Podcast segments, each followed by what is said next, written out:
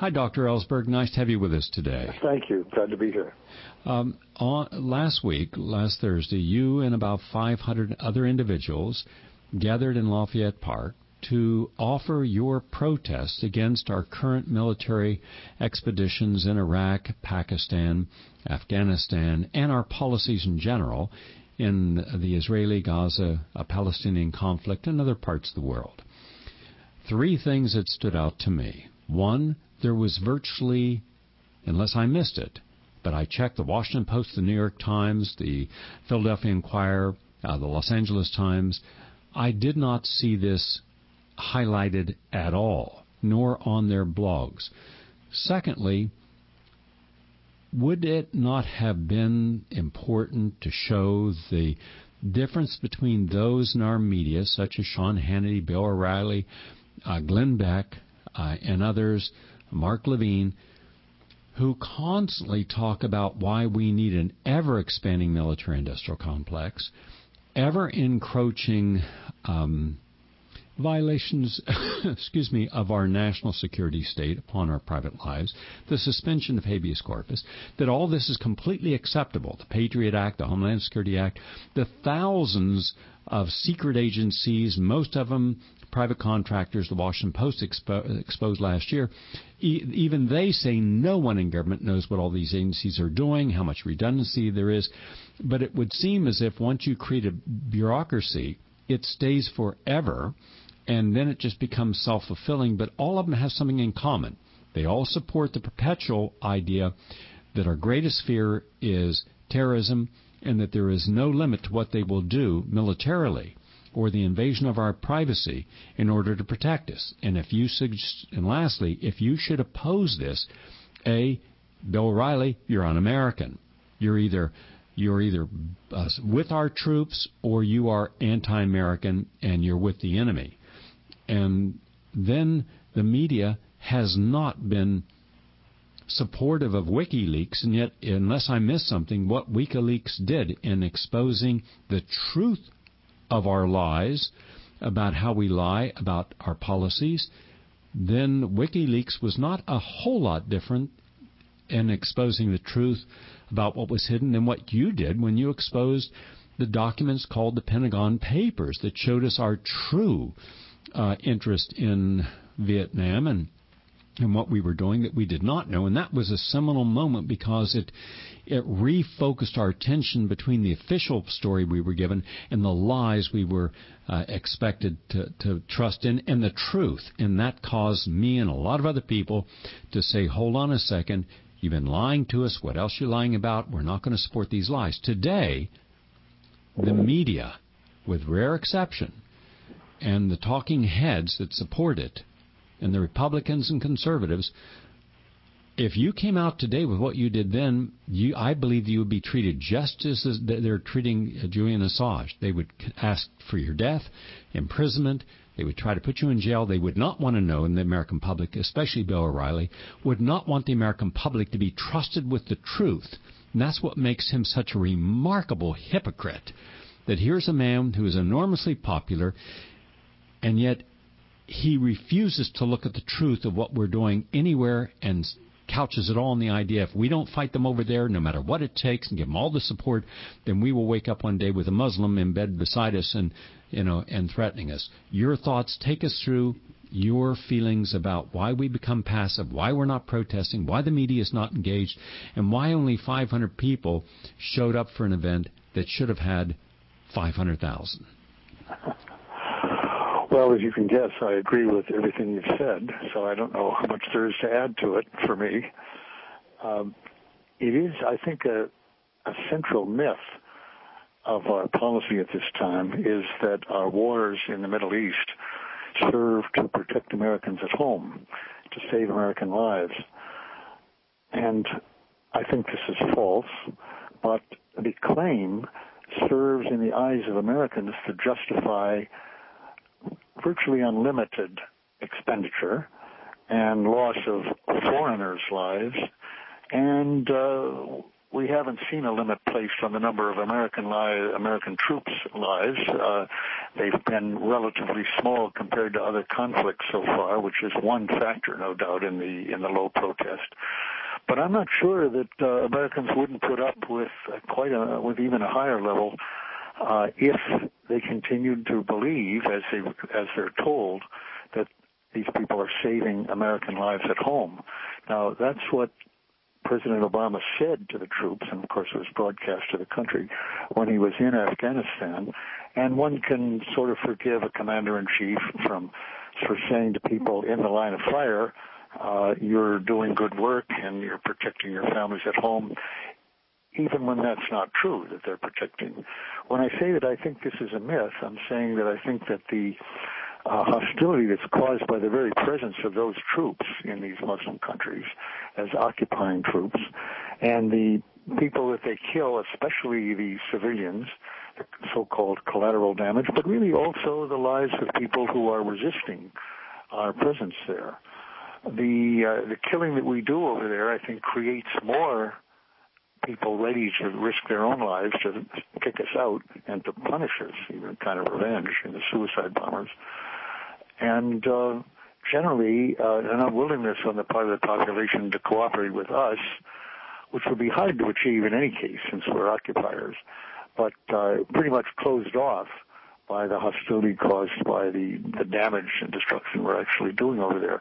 So I'm saying that it's our very presence there and the, and the combat that our, our troops are sent to do and do do that uh, is exacerbating the problem of uh, the harm that they face and and harm at home because it ultimately creates risks of uh, suicide bombers or whatever who would would be willing to uh, wreak damage here. In other words, we haven't had a 9/11, though some attempts have been made, and those attempts have actually been described at the time as having been motivated precisely by what we're doing in the home countries, and not only in Afghanistan but in Pakistan and in Yemen, two countries that supposedly we're not at war with uh, and are not occupying, and yet we are conducting combat operations in both those countries.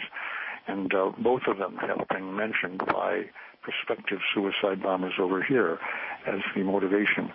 So the public is accepting this cost, uh, the damage uh, in general, and everything goes with it, the torture, and the rendition and the surveillance of Americans at home because it's supposedly uh, contributing to our safety here when in fact I would say it's doing the opposite, doing the opposite. And to say that is to say that the cost is not legitimated by anything uh, at all. There are no valid interests, national interests that we have here that are are, are uh, advanced by our presence and our occupation of Afghanistan or Iraq. Now, another myth, I would say, is the idea that both of those have a foreseeable end to them, that we can see the horizon there and uh, in, a, in a time not too far off when we won't be occupying either of those countries and won't have bases there. People don't focus on the base issue uh, specifically, but they should, because I think that in fact the plans of the Pentagon and the White House uh, for the U.S. to have bases manned by American troops as well as mercenaries into the indefinite future. And by that I mean a time scale of uh, generations, not just years and not just decades, not just a few decades, but 40, 50 years, 100 years. I think um, bases in that area are not only in the contingency planning, I think we're counting on that basically. Uh, there's been some recent uh, news just the other day, actually, that the strength of uh, forces hostile to our occupation, the al-Sadr's group politically in Iraq, might actually shift that to a point where the Iraqis do demand that we get out of the bases. Uh, and I'm struck by the notice that although President Obama has said over and over, oh, will all our troops will be out, and the implication being our bases will be out, uh, by the end of 2011 in Iraq. Uh, in fact, I doubt if there's any planning for that whatever that's gone on. And what these stories have brought out is that we've really counted on, quote, flexibility on that deadline, meaning indefinite an indefinite stay there. And, uh, this idea that we might actually have to leave Iraq is a very new one, and not one that's going to be accepted very, very easily here. I think uh, great pressure will be put on whatever Iraqi government emerges here to change their minds on that issue, and if they don't, uh, there'll be pressure to replace them. Actually, because I think we uh, we want those bases there. Our government does, but the um, uh, influence in the in the oil-rich region in general of, of the world. In Afghanistan, there's there isn't oil directly in Afghanistan, but it borders on uh, oil-rich regions that used to be part of the Soviet Union, the new stands, Tajikistan, Uzbekistan, and Kyrgyzstan, the others. And uh, there's questions of pipelines, but also of operations from Afghanistan into those areas to influence, you know, to increase U.S. influence in the area. So, um, uh, coming back, as I said, I think that uh, one one myth is that this all serves American safety, which I think is flatly untrue. And second, that it all it, it's only temporary, and that the cost and the casualties are going to go away. Uh, to uh, that implies, for instance, uh, the belief. I, don't think either of those are true, and the notion that we're going to be stabilizing Afghanistan really is a, a color for oh, a code word for saying, well, we we think that our presence of our bases and our troops will be accepted in Afghanistan by Afghans indefinitely. There's 2,000 years of history that speak against that. Uh, they've never never accepted foreign occupation, and they are very organized, very well against it. Uh, Afghanistan had to learn something about it lately. I certainly didn't know much as an American uh, about Afghanistan a few years ago, even a few years ago. But um, uh, what seems clear there is that uh, it's not a society that's organized for great national projects and uh, huge you know, national cooperation very much. They're really organized for one thing on a national basis, and that's expelling foreigners, expelling foreign invaders, and they're very good at that and as the Russians found out, and as the British found out before them, and Genghis Khan and Alexander, uh, going way back, uh, discovered. So that hasn't changed. And the idea that uh, I think when Petraeus has actually talked to Bob Woodward in his book, is quoted at least by Bob Woodward as saying that he thought this is the kind of war that you fight on all our lives and even our kids' lives well, that may look all right to him. Uh, he may not mind the idea that his children and perhaps his grandchildren are, are fighting in Afghanistan. But uh, the rest of the country should take notice from that projection. And uh, do we really want to keep spending a hundred billion dollars a year in order to strengthen, with the main effect of strengthening the Taliban? That's what we're doing. The Taliban relies on uh, Obama's escalation there and the, and the troops that we put over there for its recruiting and for its strength. They were discredited by their time in power, and their only basis for coming back as a national force, mainly in Pashtun areas, uh, has been the need, uh, the desire of the people for leadership in a fight against foreign occupiers. Uh, why are we providing those foreign occupiers uh, as the uh, counterpoint to the Taliban, the basis for their for their rise. There's no good reason for it. I appreciate those insights. Thank you for that. Two other issues, if you would please. One is I'm doing a major film now called Poverty Inc., and I'm filming all over the United States. And I'm mainly filming the new poor as compared to the historic poor, the uneducated, people down in Alabama and Mississippi and Louisiana and Appalachia, my home area, versus the new poor, educated people who are out on the streets, who are living on people's couches. But a disproportionate number of those people are former vets. And right now we're filming all this week and next week in tent cities in Northern California and Sacramento, Southern California. And unless you go to a tent city and actually spend a day there, you can't appreciate they're, the city knows they're there, but they provide them no water, no sanitation, no place to take a shower or bath, no place to cook. And in bad weather, it's terrible. And then you find that At nighttime, especially when it's cold, is when you see something that would be out of a horror movie about after dark. In out come the people who have their shopping carts filled with their possessions, mm, a lot of vets, and they'll go to a, a 24 hour uh, uh, laundromat because it's warm, and they'll and one guy does his laundry and he folds it all neatly and he puts it in garbage bags and puts it in there, and he brings out this little tiny burner and uh, where he can hook hook uh, heat up some soup or some beans, and then he goes in and washes. Uh, his silverware and puts it back neatly, wraps it up, and he says, I never thought when I was in the military and then when I got home from the military that I would be out on the street. But the conflicts, the, the, the, the taking of lives, the constant pressure in war that you don't hear about, that Bill O'Reilly and other people that are warmongers, he said, never talk about. And he said, then you have to live with a nightmare. It doesn't get out of your mind that you've shot someone, you've killed someone, you've seen innocent people hurt. And he said, in Afghanistan, you'll see children in the middle of the winter with no shoes, freezing to death, starving to death, all because of our being there. And he says it's impossible to live with this and be a conscionable person. So he says he's on the streets. He's alone. Uh, some of the vets meet on, in certain locations where they can. One of them can stay up uh, for three hours at a time with a knife, just to protect them because they get beaten up or they get stolen from. And he says you would never believe how many veteran women are raped and killed, you never hear a thing about it. It never hits the paper. And I'm thinking, gee whiz, if uh, Geraldo and and the other people, Glenn Beck, are going to, you know, praise our gallant, brave vets, why don't they take an honest look when they come back? And where's the where, are they? Where's the Bill O'Reillys to give these people home sanctuary and mental health care and spiritual guidance and help them reacclimate. There's zero on that. I just see a gross hypocrisy in this. I'd like your opinions of that, please. Well, you're you're asking, of course, you're describing a, a terrible situation for our poor in general, especially with this recession.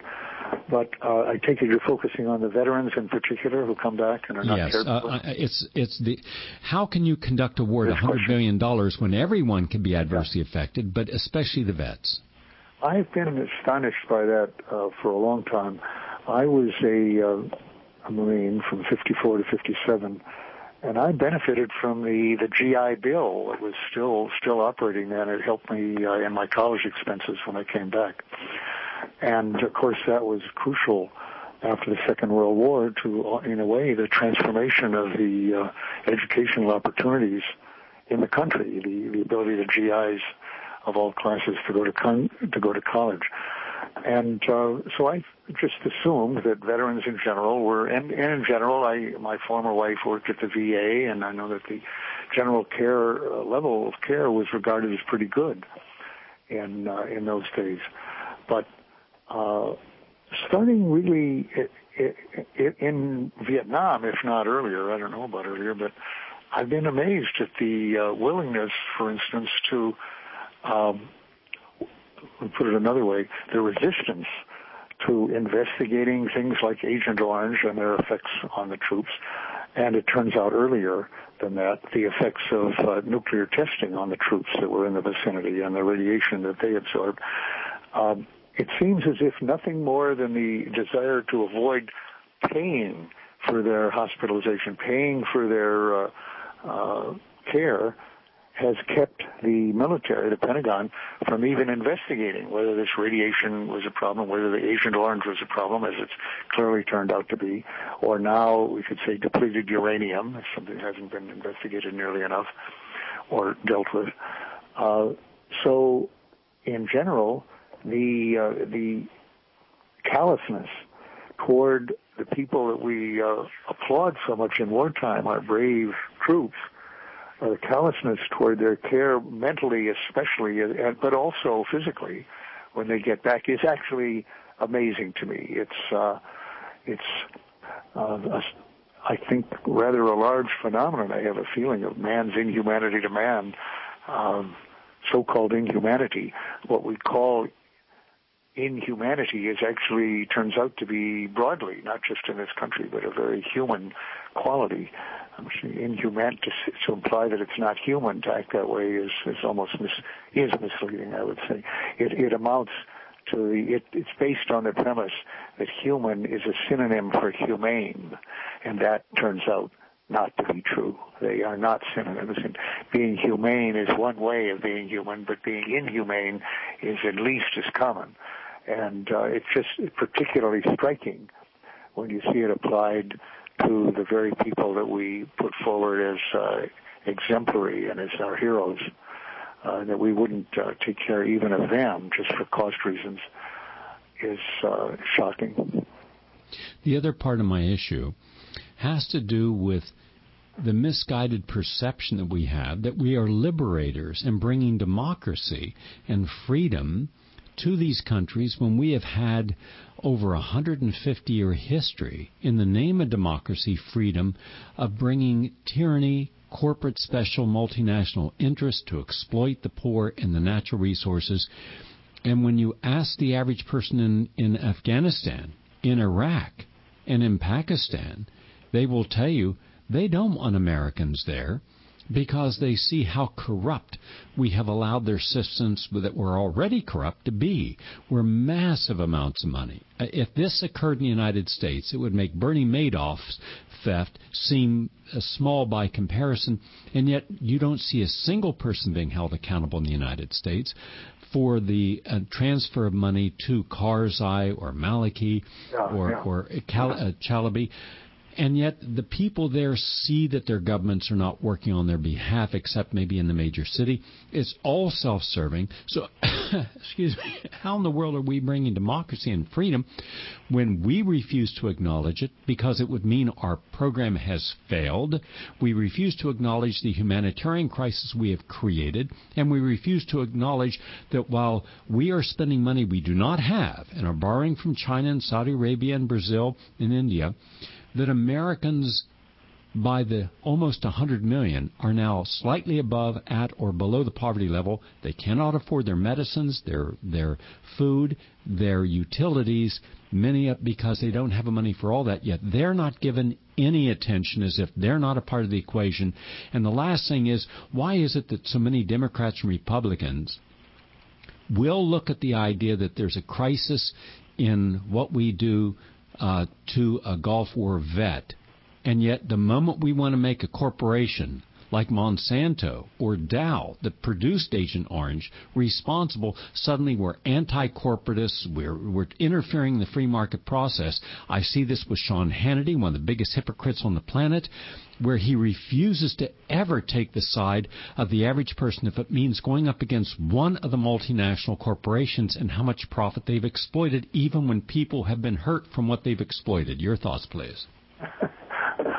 Well, uh, there's two things you're pointing to there. I think one is a, a, third myth, if I can add to the things I'm talking about here, uh, is that the U.S. is a benevolent force in the world in general, and specifically in what used to be called the third world, or the underdeveloped part, or what could pretty approximately be called the former colonial, colonialized areas that uh, were underdeveloped by efforts of uh, a lot of European nations. There's a, good book with the title "How Europe Underdeveloped Africa" by Walter Rodney, and um, uh, in those general, generally poorer, less industrialized areas. Um, the, truth is that, uh, that the belief that America stands for democracy everywhere is uh, is not valid, does not apply in those areas. Uh, to say that the U.S. supports or democracy uh, in any real sense at all in the third world, the former colonized areas, is mistaken. Uh, we do tolerate or uh, work with democracy in, say, Western Europe and the industrialized nations generally somewhat. We're not necessarily opposed to it.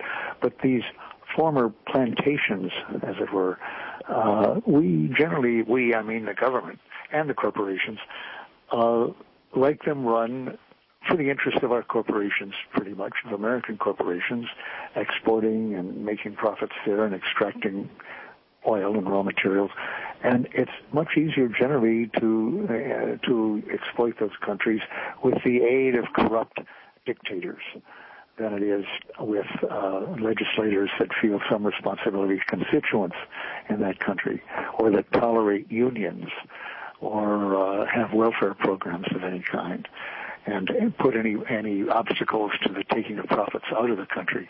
So we want compliant governments, and generally that means undemocratic governments, including even if they're not for, for, formally dictatorial, including governments that are corrupted by us, that do our bidding for our cash, including military-run states that rely on our aid to their military and our arms sales and so forth. So on the one hand, I say that's uh, Americans generally don't understand that. I didn't understand that till well after uh, the Pentagon Papers trial, when I did a lot of reading and became aware that Vietnam was where all that was true was uh, was not an aberration, but it was characteristic of our policy. And what was different in Vietnam was that we were being resisted violently, which generally we weren't, and uh, that that made it a war and, brought it to attention but in other countries, uh, the reason when I said earlier we're we're so widely hated and not merely disliked, but in countries like Pakistan that we rely on, hated by a majority of the population, is um, part, partly our occupy our uh, killing of Muslims, fellow Muslims, in various parts, and operations in their own country, but also the fact that we maintain very corrupt and, and oppressive governments because it serves our national and particularly our corporate interests to do that, and that we do it large, in large part by kickbacks and corruption and bribery, as well as by coups and, and interventions of other kinds.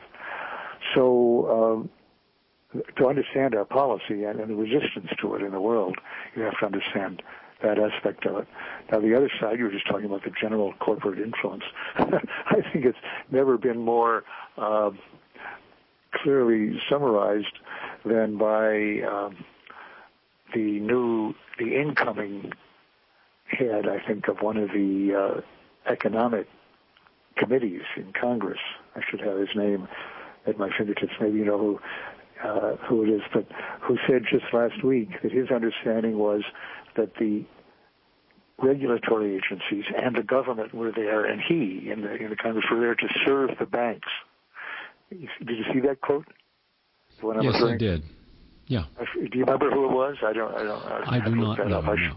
I should keep.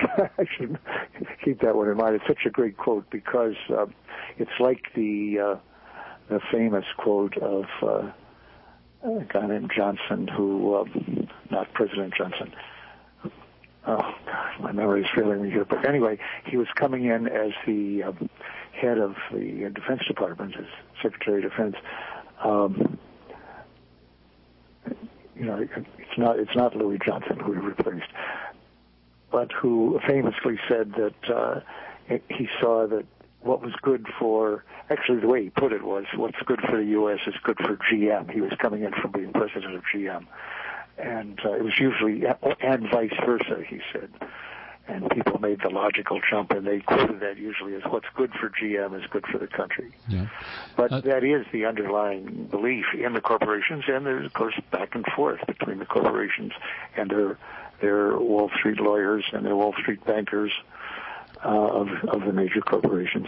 Dr. In Ellsberg, and unfortunately, the government position, they they uh, they make the position take the position. It was a, another John, Nicholas Johnson, who was a commissioner of the uh, federal, uh, the FCC, Federal Communications Commission, an unusually good guy, who once said that um, he said the problem is not that businessmen violate the laws, though God knows they do. He said the problem is that businessmen write the laws. Wow. Dr. Ellsberg, we're out of time. Thank you very much, not only for sharing your thoughts today, but once again reminding us of our moral obligations that when we see a wrong, to speak its name and to show the confidence to stand up against us as you, Chris Hedges, many others did this past Thursday. Thank you, sir. I look forward to our next conversation. Thank you very much. Thanks. Bye. Dr. Daniel Ellsberg.